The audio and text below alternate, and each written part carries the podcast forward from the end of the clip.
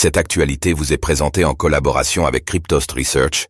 Ayez un temps d'avance sur le marché crypto en rejoignant notre communauté premium. Blockchain et banque, autour de la Standard Chartered de se lancer. La mode est définitivement à la blockchain dans le secteur bancaire. Preuve en est faite une fois de plus avec la Standard Chartered, qui lance à son tour une plateforme de tokenisation. À quoi cela va-t-il ressembler?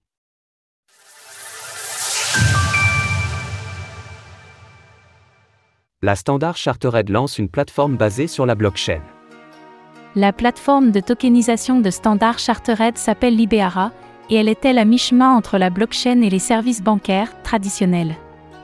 SC Venture, la branche d'investissement et d'innovation de la StanChart, a porté ce projet. Libera est une nouvelle entreprise qui fonctionnera de manière séparée de l'institution financière qui l'a créée. Le mot-clé est bien sûr tokenisation.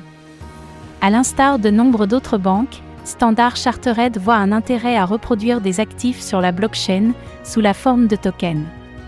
Pour cela, elle a embarqué quelques noms bien connus dans les crypto-monnaies.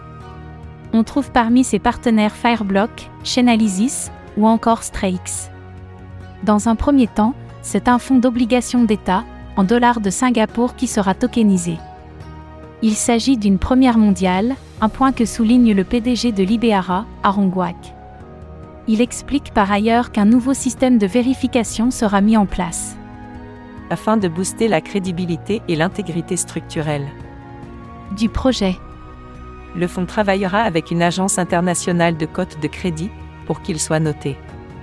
La tokenisation, une tendance de fonds chez les banques?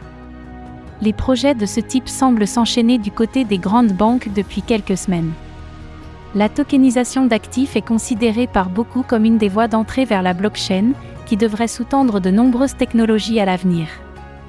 L'initiative de Standard Chartered rappelle ainsi celle de Fnality. Cette entreprise soutenue par Goldman Sachs et BNP Paribas permet de tokeniser des actifs détenus par des banques centrales. Plus tôt ce mois, l'on apprenait également que HSBC s'était associé à Metaco pour lancer une offre d'actifs tokenisés les grandes absentes de ces projets, ce sont bien sur les crypto-monnaies. Cela marque donc d'autant la distance avec le secteur bancaire, qui pioche dans les technologies liées à ces dernières, mais de manière entièrement centralisée. Retrouvez toutes les actualités crypto sur le site cryptost.fr.